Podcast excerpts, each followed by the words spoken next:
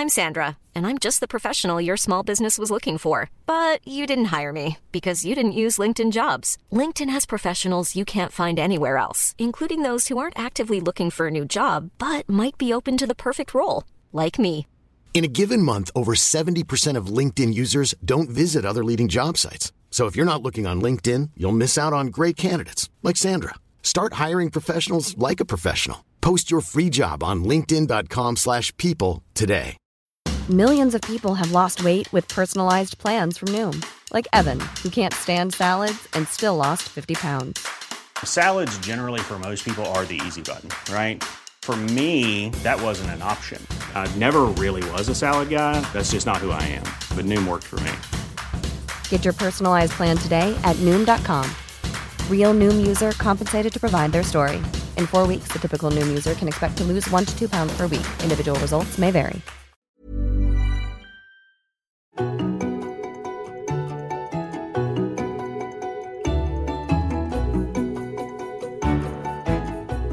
Hi, welcome back to Whatever Next, to our fourth episode.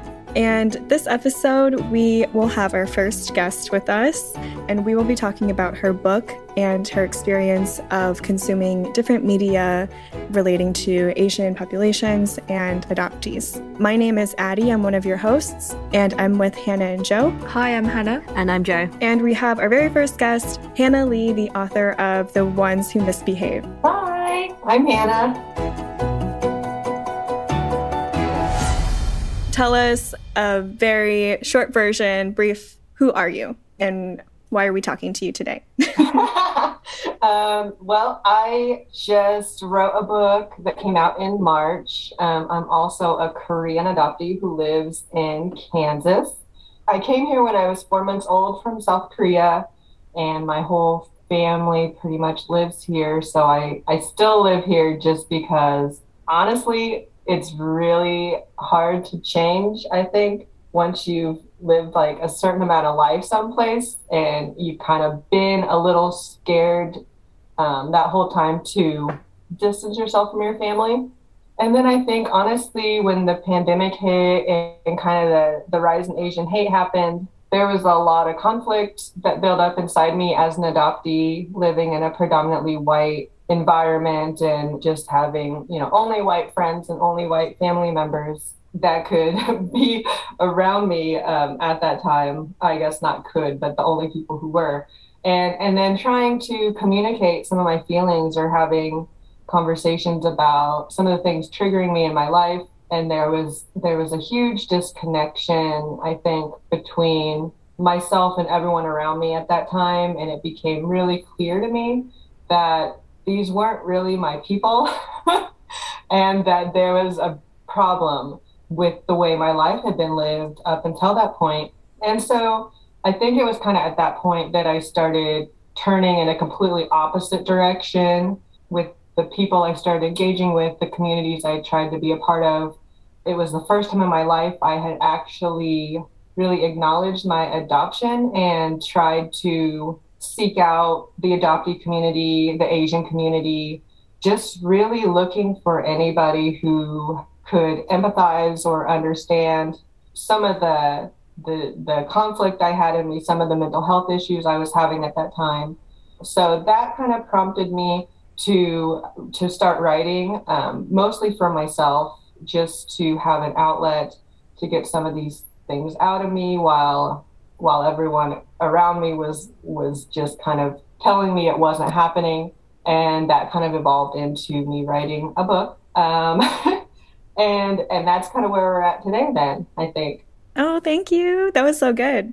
Um, so like when you started writing your book what, a lot of adoptees when they publish books a lot of the time are memoirs or nonfiction. Why did you choose to write a fictional story?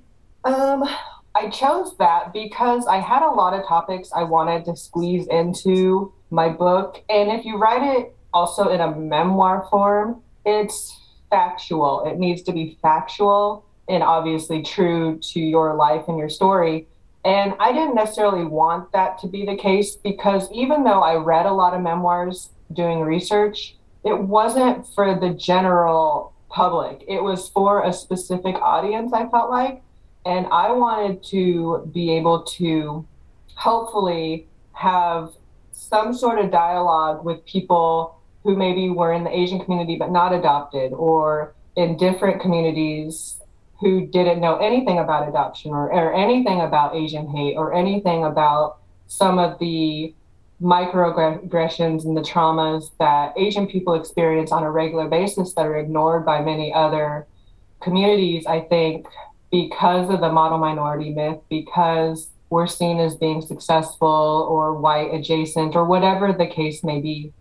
Yeah, it just, yeah, it just really helped me talk about i think a lot more topics and try to reach a broader range of people who could at least relate to if not the racial racial side or the adoptee side the mental health side of just mm-hmm. what what constant abuse can do to a person yeah when you were writing did you tell anybody that you were writing this book or like did you keep it like a secret at first or i did tell i told my husband but I'm someone who starts a lot of projects and then I'm just like, oh, uh, then I stop and things are left unfinished. So it's funny you asked that because just the other day I remember asking him specifically, I said, when I told you I was going to write a book, did you think I was actually going to do it and finish it? And he was like, oh, you know, I think by the time you you got to like the the real meat of it. He's like, I could tell this was not something that you were just gonna be like, oh, I'm over it now. I'm over these feelings, and I'll just I'm I'm on to the next project. Because that's kind of the way I am with everything. Like even jobs, even some relationships I have, I'm kind of wishy washy like that. So I did tell him, and then as I went along in the story, I remember reaching out to several people several friends, colleagues, and everyone, every contact I had was white. And so I did go through several different people. I tried to have read some of what I wrote or maybe help with the project and felt again a big disconnection with the communication and even um, professional people who look at a lot of like writing and things like that. I was a little shocked by their ignorance and lack of understanding for a different racial group, I guess. Mm-hmm. Because for me, it just is like we live in a world where there's constant indications of oppression in different groups. So for professionals or friends to look at my work and just be like, I don't really know how to respond to this, or I don't know how to talk about this with you. I don't even know how to start a conversation to talk about this with you. And I would literally be like, we're starting it right now. Just keep going, you know, and, and it would it would just end. So yeah, I did tell people, but I think the reaction was discouraging, which is another another thing that really prompted me to have to reach out um, past my own community I've been in my whole life and, and really had to start seeking out people that were capable of understanding mm-hmm. like what I was trying to do and the message I was I was trying to put out. Yeah. I think it's really interesting that you yeah, we're surrounded by this whole environment of people who didn't really understand your perspective, but you still wrote a book before you connected with the online adoptee community. I feel yeah. like before you even connected with any other adoptees, you wrote your book rather than the other way around, which I think I don't know. I feel like would would probably be something that I would do if I was like intending to write a book because I would need the like reassurance and like the community that I feel like to support me while I was doing this project. But I think it's really cool that you did it anyway before you even connected with other adoptees. Yeah, and knowing that, I often wonder, especially people um, that I talk to uh, about my book in this process.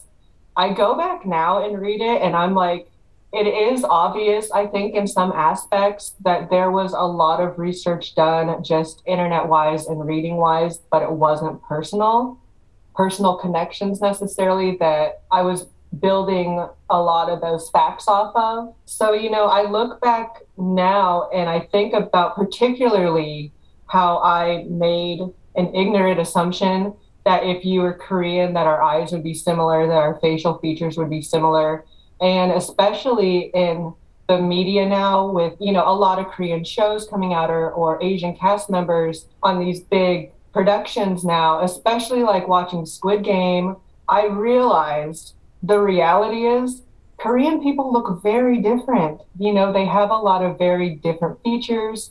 I think gender has a lot to do with these differences I'm noticing as well, because everything I had seen up until this point in, I think, the media pretty much portrayed Asian women and Asian men in the same way. And so, in my mind, everyone was just like the same version of each other, just like slightly different. And so, one of the things I really kick myself about in my book is that I didn't have the capacity at that time or understanding or relationships with people to know exactly how diverse appearing the Korean race is.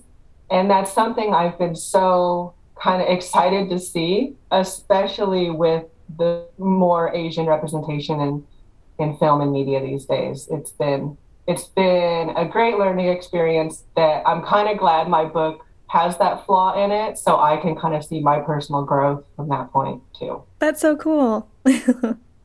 Was that something that you realized because of feedback that you got or was it something that you realized your, yourself from just being exposed to more representation in media?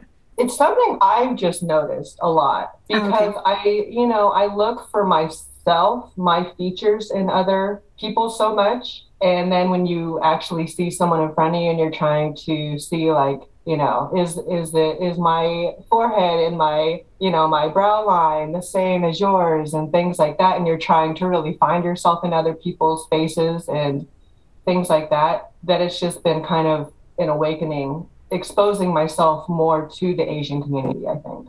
Oh okay cool yeah whereas before you know i was just assuming things because i lived in a, a white community do you guys have any questions so far?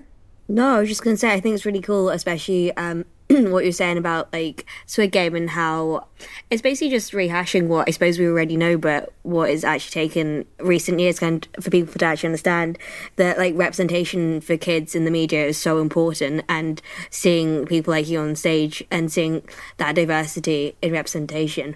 But um, I think it's interesting you're talking about the Squid Game as well because so we have a family friend who was talking to us about Squid Game and kind of criticizing it for lack of emotion that he felt was being portrayed by the actors. And it was like, well, is it a lack of emotion or is it your lack of understanding of like the cultural nuances in like, facial expressions and the way that Korean expressions differ from Western ones? So obviously, you know, displays of anger and stuff aren't going to look how you expect them to look, if that makes sense. Yeah. Yeah, I agree with that. Mm. but I honestly, um, you know, there's a lot of a lot of opinions. I think about a lot of the stuff that's coming out, and I've I've seen honestly the Asian community and the adoptee community really tearing each other apart over nitpicking. Is this positive? Is this negative? Um, criticizing other people for their aspects of of what they like about something, and I think that's really just mean. Um, because I wouldn't, I would never, you know, in my mind, I would never, no matter what anyone likes, if you like it, I support it. I mean, not like racism and like killing people, but you know, it's just a positive, like normal thing. and you like it, I'm going to be like, that's awesome that you like that. Tell me, you know, I want to learn what you like about it so that maybe I can understand why I should like it or be more accepting. And I don't think it's hard to do that, but I find there's a lot of critical talk without a lot of um, understanding behind it a lot. Yeah, people's capacity for arguments, especially on the internet, is ridiculous. Because we found a post the other day that was like, I'm boycotting Squid Game, I won't watch it because it commodifies and kind of glorifies violence against Asian bodies. I'm just interested to hear what you think about that because um, that kind of threw all of us. I respect that people feel that way, but I think if you look at the bigger picture, there's a great story. there is violence, but it's difficult because, yes, the people who were running the whole Squid Game show were technically a bunch of white, European, however you want to see them, VIPs, rich people. And I and I, I did read about how the main jerk uh, VIP was supposed to be based off of Donald Trump. So I can understand that there's a conflict of being like, it's still a bunch of white guys using people of color for entertainment value harming them, killing them, you know, and they're they mean nothing to them. They're just a source of entertainment. Is that not the point though? That Yeah, it's yeah. critical. I don't feel like that was a glorification. It was a comment of anything. Yeah, it's more of like a critique on society than the actual than like the whole series as a flaw itself. Right. Um, so I thought it was yeah interesting that people had to see that take because that's actually the take of the series. yeah, it's it's always I just feel like for myself personally, I don't have a high amount of energy to give to argue something that is either you you like it or you don't. And if you don't like it, I'm fine with that, but you don't I'm not going to argue with you about what you believe is wrong with it, but you don't get to argue with me and and push why I'm wrong about something if I'm not willing to engage about that. I just think it takes a lot of energy to be angry about things all the time. And um, I try, I guess I try really hard to see what's positive about something, especially if it's something that I enjoy or connect with a lot. It's hard for me then to have to hear the negative feedback because the reason I connected with, with it was it was something personal to me, something personal that I saw myself in or saw a bigger story in or the message behind. And so when people come at you kind of saying those things about like, well, you shouldn't like this because of this, it's like, well, you need to understand what it meant to me. Mm-hmm. And then you then you decide if you still need to give me that negative feedback because this, you know, Squid Game personally, I've watched it five times. the series five times now. Um, Five times. I think well I can't talk because I've watched it I think three t- two or three times. yeah but see i'm when i watch it i'm trying to learn you know i i understand there's like a whole i've seen the story i love the story and everything but now i keep watching it because i'm trying to see if i can recognize words. I'm trying to learn a language and a culture.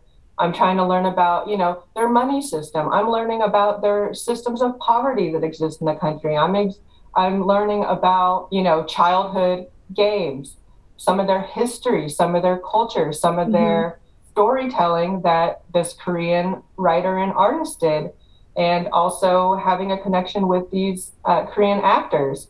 And it's not about the controversy of the story, it's about me as an individual person who's been basically kept from that my whole life, finally having exposure and just really immersing myself in it just for my my own sake, I guess. Mm-hmm. And are there any other shows where you feel this connection where you can learn their culture, or it doesn't have to be Korean, but any other East Asian representation in media? Oh man, this is gonna sound really weird, but um, uh, I connect a lot to Disney movies. and I think it's because even though Disney does not obviously do a perfect job of depicting cultures and races, it was really honestly my only exposure I had growing up to anyone's story. Obviously there's there's a lot of white stories, you know, Cinderella, Sleeping Beauty, all that stuff. But as Disney progressed, you know, we saw a lot of changes in their characters. We had Moana, you know, you have Mulan, you have these characters coming up, um, Raya and, and The Last Dragon and, and things like that that are that are coming up now and kind of started when I was a child. You know, like Pocahontas was when I was a child, and I remember seeing that in theaters. And obviously, there's many controversies around the Disney movie Pocahontas or Disney in general, but I connected a lot with all those characters that came out that were simply not white, and even if they weren't necessarily Asian or or or anything like that, if it was a person of color, I just felt way more connected to that story and that character. Um, and the struggle, I think, meant a lot more because it was it was kind of personal, you know, to see another person going through that that wasn't white, you know. So I guess yeah, I'm not super exposed to a lot of other things. I'm trying to do better as a person to just be as open and supportive with especially all the new Asian films coming out. So, you know, I'm trying now, but I haven't always paid attention to those things in the past. But hopefully, going forward, I can be a, a much better support. And hopefully, too, it'll help me find some self identity in branching out in those areas as well. You touched on it earlier, just talking about kind of some of the uh, more controversial like opinions and stuff on social media. That kind of slice of the internet that's just so exhausting because it's so mentally taxing. How do you kind of pick and choose like your engagement levels? Because I know you work as like a media manager for the Universal Asian. Like, how do you draw boundaries with yourself when doing that? It's honestly, it's a lot easier with the Universal Asian social media for me to take a step back because it's not necessarily mine alone so I'm fortunate in that aspect when there's um, kind of pushback or anyone has something negative to say or we're getting some um, negative comments or backlash from people, I can take that to my team and kind of be like, this came up. What should we do? What should I say? Like, and honestly, we have someone on the team specifically for outreach. So even when I see those things, I'm not always the person dealing with them on the back end. I just kind of get to report them on my own personal social media, it's a it's a very different thing. I've had plenty of disagreements with people that simply ended with us kind of parting ways online. Um, and honestly, I'm okay with that. You know, a lot of people I think get kind of touchy about like their followers and losing followers or being obsessive about that but I just don't have the capacity to argue with people. So generally, if someone tries to have a conflict with me, it's a very short explanation of why you're now blocked and by kind of. Um, you know, I'm not. I generally try to give it to to have some communication and and make it clear why that's happening, or if they're just being abusive, I don't have to give them an explanation. But nobody should have to deal with that. And nobody should have to feel obligated to be respectful to people who are obviously not respectful themselves. So I try very hard not to engage with anything negative because it's just it's not worth the the time and then you know i have anxiety so i'd replay the conversation in my head later on and just like really torment myself of you are you were really out of line hannah so I don't need to do that. I'm just like, okay, we're done here. Bye, you know, and mm-hmm. less drama, less remorse, I guess. Do you feel like being engaged with all of these online communities and like meeting people and connecting people through like your platforms has how do you think that has helped your or changed your adoptee identity? Do you feel like your identity adoptee identity has is different online rather than offline in real person, or do you think that they've kind of helped each other, or? Uh, that's complicated because um, I started out being completely myself, and I didn't. I didn't think anything about my book. It wasn't like I was like, oh, I'm going to be successful. I'm going to get recognition for my book. I thought it was just something I was going to do for myself, and it was going to fall by the wayside, and I'd move on with my life, and it wouldn't be a thing and I was traveling, you know, for these rallies against Asian hate because I was compelled to do so in in my heart, in my soul. I remember the day I told my husband, I said, I'm going. I have to. I have to do this. Um, I can't sit here anymore and pretend that anything, you know, I, I just can't keep pretending. I can't keep pretending I'm white. I can't keep pretending these things don't bother me. And so everything I've done I didn't realize was going to kind of lead me to the place I'm at right now.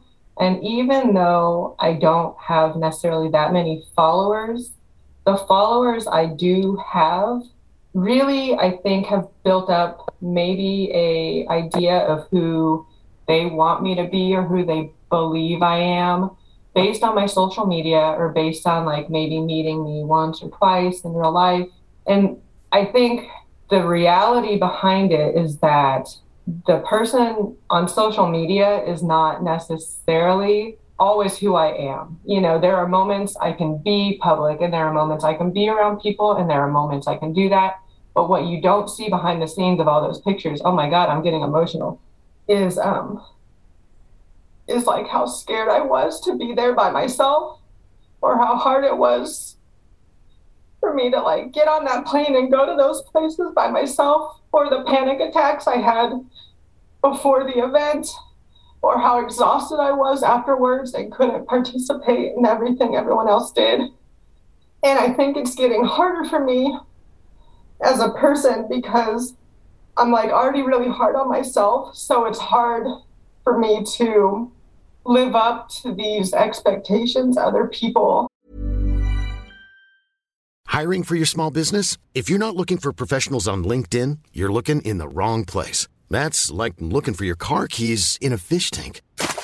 LinkedIn helps you hire professionals you can't find anywhere else, even those who aren't actively searching for a new job but might be open to the perfect role. In a given month, over 70% of LinkedIn users don't even visit other leading job sites. So start looking in the right place. With LinkedIn, you can hire professionals like a professional. Post your free job on linkedin.com slash people today.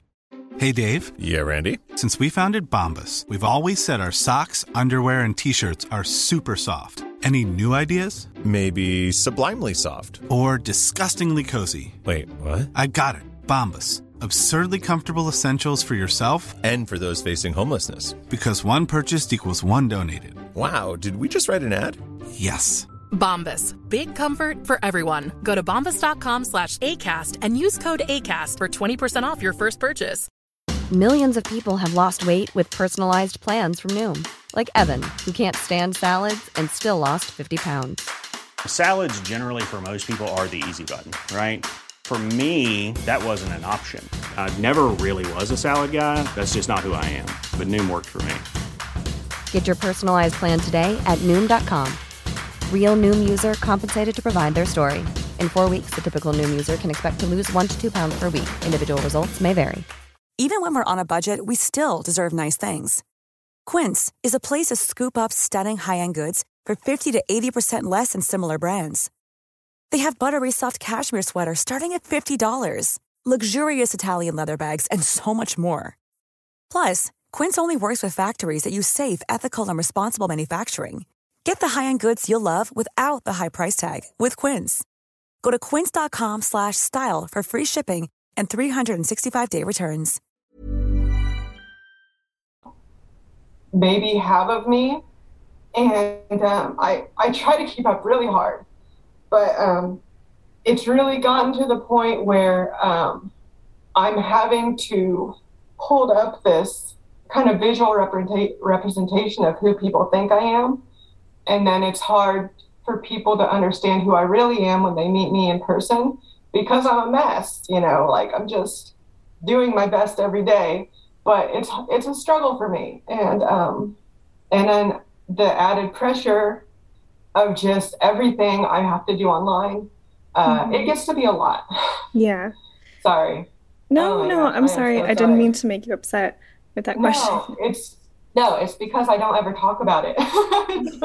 you know, and you yeah. asked me the question that like no one ever asked me. I think that's really important to talk about though, because especially with more adoptees creating these online profiles and accounts on Instagram of like surrounding the topic of adoption and their their own experiences, which I think is really great, but also there is a part of it where you don't really see the whole transparent side of the adoptee experience where there's like up and downs and like when you see an, an adoptee account and it's just all like full energy full activism full you know critiques of society and it looks like on the surface that they have everything put together. They have all of this energy and like everything to a T, but as a person, as, as an individual, as an adoptee, it's it's a lot messier than that. and I think that it's it's okay to remind yourself that that you know you don't have to always be the the front of of your Instagram account. It's just really hard because I hate disappointing people, you know, and I think that's that's really an adoptee um, kind of thing is that we are very in touch with wanting people to accept us, be proud of us. We don't want to cause a mess. We don't want to be a problem.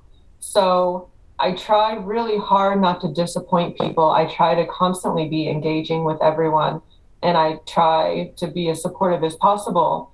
But there's a lot of times behind that that I'm struggling myself and barely have the energy to be kind to myself or take care of myself but then the expectation is to be constantly present in this space. Mm-hmm. And so, you know, I look to a lot of people. I depend on a lot of people. I reach out to a lot of people in moments where I'm struggling. And honestly, the rewards that you get back from, you know, the connections you made and the people you're talking to are so much bigger and so much more rewarding than um, I think the disappointments of everything. So, you know, that really keeps me going. But I mean, obviously, it's also hard and it's it's a struggle, um, especially for me. And I think a lot of times too, we people with mental health issues are adamant about hiding that and being okay. And you know, when someone's like, "How are you?" You're like, "I'm fine. I'm good. I'm great." You know, "How are you?" And you change it around on them and and try to do that, and it gets really exhausting after a while. So. I think that's just the reality of it. And I've never talked about that before because it's nobody's fault. And it's not my followers' fault. And it's not people who are my friends. It's not their fault. So I never want anyone to feel bad, you know, that I struggle like this because it's, it's really no one's fault. But I've had to make adjustments in my life, uh, creating boundaries for myself and I think also one one of the bigger parts of that was how I did engage with people who who were negative with me. And so I think it's just a constant evolution and just growth and adapting to survive in this new environment. But it's been challenging. I can't lie about that. Oh, thank you so much for sharing that with us. It's really great. and you're great. oh my god! Every time I talk to you, Addie, I end up like crying or break. I have some no. breakdown. oh god! Oh, it's so weird. It's like that though with like adoptees. I'm just like I'm not together. I'm a mess. I'll show no, you. No, we all are. We all are. Nobody's actually ever put together. yeah. all right. What's next? After I cried. We can, if you're comfortable, talk a little bit about navigating. I know this is a whole very different topic, but navigating parenthood as an adoptee and speaking about topics that we as adoptees kind of talk to about ourselves. But do you have these conversations and, and stuff, and with Asian representation in media with your child? Um, it's really interesting that you ask about this. I think particularly because uh, Mila Konomos, um, the Empress Han, and um, Shane from Becoming Bolder, they recently started kind of an adoptee mom group. And it's been great listening to them, um, mostly because they have younger children. And I guess at the time my child was the age of their children, you know, infant, um, toddler, grade school age I was still very in the white community and, and involved with my family. And so I guess I just did what everyone else around me was doing, and I didn't necessarily have time to think about what I was doing because I was a single parent. And so you know when when you're a single parent you need a lot of help. You need a lot of help from your family. You need a lot of support from the people around you. And i didn't have the capacity at that point to question myself or if i was ready or any of these things. But i look back now at a lot of things because it's being talked about with uh, the work that that mila is doing. And they talk about their adoptive parents not being able to support them or help them or distancing themselves from them because that that adoptive mother didn't go through pregnancy and doesn't know how to be around their child when they're pregnant because they didn't go through that or they're not able to help them during labor all those things. And i was recently thinking about that and thinking of how selfish adoptive parents are in those situations because if it was a biological mother, that mother would never be like, well, I don't really know how to help you in this situation. So you're just kind of on your own. And then I'll see you a few months after the baby's born once it's like more the age that you were when I got you because I know how to handle that. You know, those are the responses people have gotten from their adoptive mothers when they're having these children or pregnant and things like that. And I also had similar experiences of that. And I didn't realize how selfish it was at the time to have an adoptive mother really just put themselves front and center during that time and really focusing on the things they lost and the things they didn't get to experience and putting all those expectations of how happy you should be that you're pregnant, how lucky you are that you are pregnant, and putting that on you. And I didn't really think about it at the time because I was, you know, I was just trying to get through my pregnancy and deal with the toxic relationship I was in at that time. But what I've learned over the years of just being a mom is that I have a connection with my kid that I never had with my adopted mom. And it was never going to be there. And it was just because we're very different people, I think, but also because there's a different connection that you have. Like, I understand my kid. I understand them without them saying anything. I understand the feelings they're having by the expression on their face. I understand you know, so many things because we're connected in this way that no one else will have. So then that's kind of made it really hard to look at that taking away from our parents, our biological parents. So it's really honestly taken being a mom and all that to, oh my God, why am I so emotional? Uh, it's because you're asking really like good questions. Like they're really like thought provoking questions. So good job. But um, but it's you know it really has been a completely new experience, and it's been miraculous. I guess if we're being honest, to finally have that because even though I have an adoptive sister, we're very different also. She's very put together and successful and had always like imagined she was going to be a doctor. Even when we were a little kid she had like a doctor bag and would always be doing like, fake doctor stuff.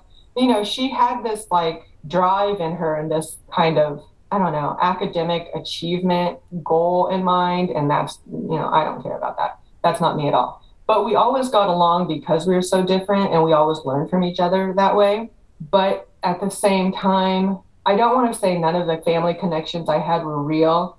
I just realize now, having my own child, that there's no severing that bond with my my biological child, my child that that I carried in my body. You know, I would feel, you know, if, when when they have a sucky day, I can feel that. But it's like I realize now that when I was growing up, my mom didn't feel that she didn't get that. And it's really sad to look at that and realize that my whole childhood was like expectations that she had of what she wanted me to be as her child and how she wanted us to be perceived and and things by the people outside of us and part of that was having to make the decision to disconnect from my family altogether because my child is non-binary and they identify as trans and my family is white Christian Republican Trump supporters. Um, it's so, a great combination. and it was interesting because at the time that I told them about my child coming out to me, my family had a they had a lot of trouble understanding like what that meant. And it got really hard explaining it to them and what I needed from them. But I think what really broke everything was the fact that during this time that my child was coming out and exploring their gender identity and trying to communicate with me how I could be a better support and ally, I was also going through um, writing my book and dealing with the trauma of Asian hate and uh, my adoption identity and connecting with the adopted community and understanding what coming out of the fog is and sometimes when you're coming out of the fog and your parents aren't able to have a conversation with you about the identity you're finding in yourself because they shut you down and say, I can't deal with that right now because I'm still trying to wrap my head around the identity of my grandchild. And you realize I have to deal with that I have to live a reality where I'm struggling with my identity, with Asian hate, with using my voice for the first time in my life, as well as being a supportive parent who is trying my best to be there for my kid. And yet my white parents and family aren't willing to deal with all of that. They're only willing to deal with one thing at a time. That's one of the reasons I had to just uh, not talk to them at all anymore. Because why do they get to decide that? Who decides that? Who, who's just like, oh, I can't deal with, I'm dealing with, you know, your kid's identity and that's all I can do. So you need, we're not going to talk about anything going on with you right now. And I was like, I'm writing a book. So if you don't want to talk about this, then you can just be shocked at what my book's going to talk about, I guess, because you don't want to talk to me about it. And that's what happened. It's like there's a limited capacity for a certain amount of personal issues or social issues that they're willing to deal with at, at a single time rather than just kind right. of taking it as and, it is. And, and that was honestly, I think, my first recognition of what privilege is of mm-hmm. what being a cisgender, you know, Caucasian person in this country really means is that they get to compartmentalize issues happening instead of acknowledging and dealing with those in real time, uh, like I was and like my family was, or my immediate family, like my husband and my child and myself. But it, it really broke my heart, um, I guess, and was kind of the final thing that was like, the realization they were never going to get it. They were never going to even try to have the capacity to understand what it's like living simultaneously in all these realities and dealing with those in real time at the same time and not having the ability to say, I can't deal with your identity right now because I'm trying to deal with mine. That's not how it works for certain groups of people. And I, I decided at that point in time I did not fit in the um, narrative of this group of people anymore who had who felt they had the right to tell me that they couldn't deal with my identity because they were dealing with my child's uh, trans identity at that time mm. but also just just protecting my kid from their disrespect you know not using proper pronouns refusing to use their new name using their dead name just whether it was intentional or not, it was just a level of disrespect that I won't make my kid be around. So I just had to make that decision. But this is honestly the first time I've talked about like my family at all. I try real hard not to. Um, so yeah, you're just getting all of it out of me today. Sorry. yeah, everything I haven't talked about before. Let's talk about that. um, Hannah and Joe, do you guys have any comments or questions right now? Yeah, thank you so much for sharing um, all of this, though. It really means a lot. And if you're comfortable, just wondering, has there been someone in your life who's like the rock, who's you've been able to talk to and be open and to discuss what you've been going through? Um, yeah, I'm really lucky because um, I'm very fortunate to have a husband that's that's super supportive and he's very open-minded. And he was he was always someone that was like that and i knew that about him and that's why we uh, got together in the first place. But i've actually been super proud of him and shocked at his willingness to really kind of do things on his own and and follow groups of people or organizations and people talking about things that matter to me you know he's done that on his own he's been researching and reading and and trying really hard to understand everything that I'm learning kind of at the same time. So we're at the same place constantly because, you know, there were a lot of marriages and relationships I saw deteriorate uh, during the pandemic, whether it be pandemic related or, or race related. But I did see a lot of Asian and um, Asian people and their, their um, white partners split up during that time, which was um, pretty alarming but also I, I, I got it.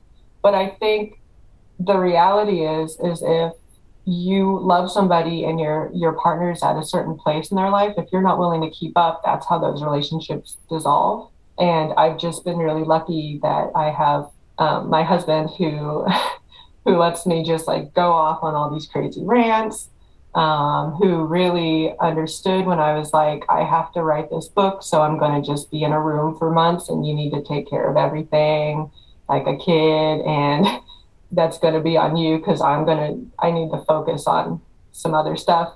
And, you know, he encouraged me to quit my job and just focus on my mental health and um, building relationships and traveling and doing the things I want to do right now and is completely financially supporting um, everything. You know, so I, I I'm very lucky to have someone in my life that's 100% just here for me.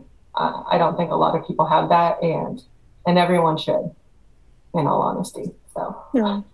Thank you for asking that, though. no, I love talking there. about my husband. So, um, is there anything that you would like to say before we wrap up this episode? Um, I, I guess I just want to say thank you so much for having me. It's been great meeting uh, Hannah and Joe for the first time. I've uh, met Addie several times now, and uh, obviously, as I said, I've I, I normally kind of break down in front of her because it's easy to have these conversations with people in safe spaces like this um, and to show, I think, your true selves. So thank you so much for having me and for the questions you asked that were very, very like deep and intuitive and obviously emotionally um, thought provoking for me. So I appreciate that though, because that's important for me to talk about. It, it's, I feel a lot better. So thanks for my therapy session. no, thank you so much for yeah, just being so so honest and, and open with us. Yeah, it means a lot to have these conversations with you. But on that note, I'd like to close with one of my favorite quotes from your book. It is She's laughing and crying at the same time, and my only hope is that she can come back to this moment whenever she starts feeling alone out there. And that is on page 102. But I just really love that one because Thanks. You just made me cry. Again. Yeah. if people were looking to get a copy of your book, where would they? Where should they go to? Oh yeah. Okay. So uh, you can go to my website, thehannahleewrites.com, and it's also available on Amazon and Barnes and Noble. Well, thank you so much for having. I mean, for having us, I guess. Well, I mean, for you joining on our podcast and being the very first guest for yeah the Whatever Next podcast. I feel so honored. Thank you so much. Are there any socials which you'd like us to follow on, um, Hannah, on social media? Uh, sure. Yeah, you can follow me um, on Instagram. It's the Hannah Lee. Uh, Hannah spelled H A N N A, no H on the end. Very important detail. yeah. but yeah, thank you so much. Hi there, thanks for listening. Whatever Next has chosen to help support Rape Crisis Scotland uh, because of all the work that they do to help end sexual violence. They work with 17 independent local rape crisis centres spread across Scotland, as well as running a national helpline year round to support anyone affected by sexual violence. They also work with schools to help teach consent and safe sex and campaign to change legislation and attitudes that allow sexual violence and those who practice it to prevail. It goes without saying that ending sexual violence is a matter that each of us take very seriously, and that's why we've decided to donate the profit raised from some of the stickers that we're selling to Rape Crisis Scotland. If you want to head over to our website, um, they're on sale also through our Instagram if you just want to DM us. Thank you. Thanks for listening to Whatever Next. You can find more of our episodes on ACAST, Spotify, or wherever you get your podcasts. With thanks to Matt Ramsey for editing and mixing this episode, Whatever Next is produced by Sola Sounds.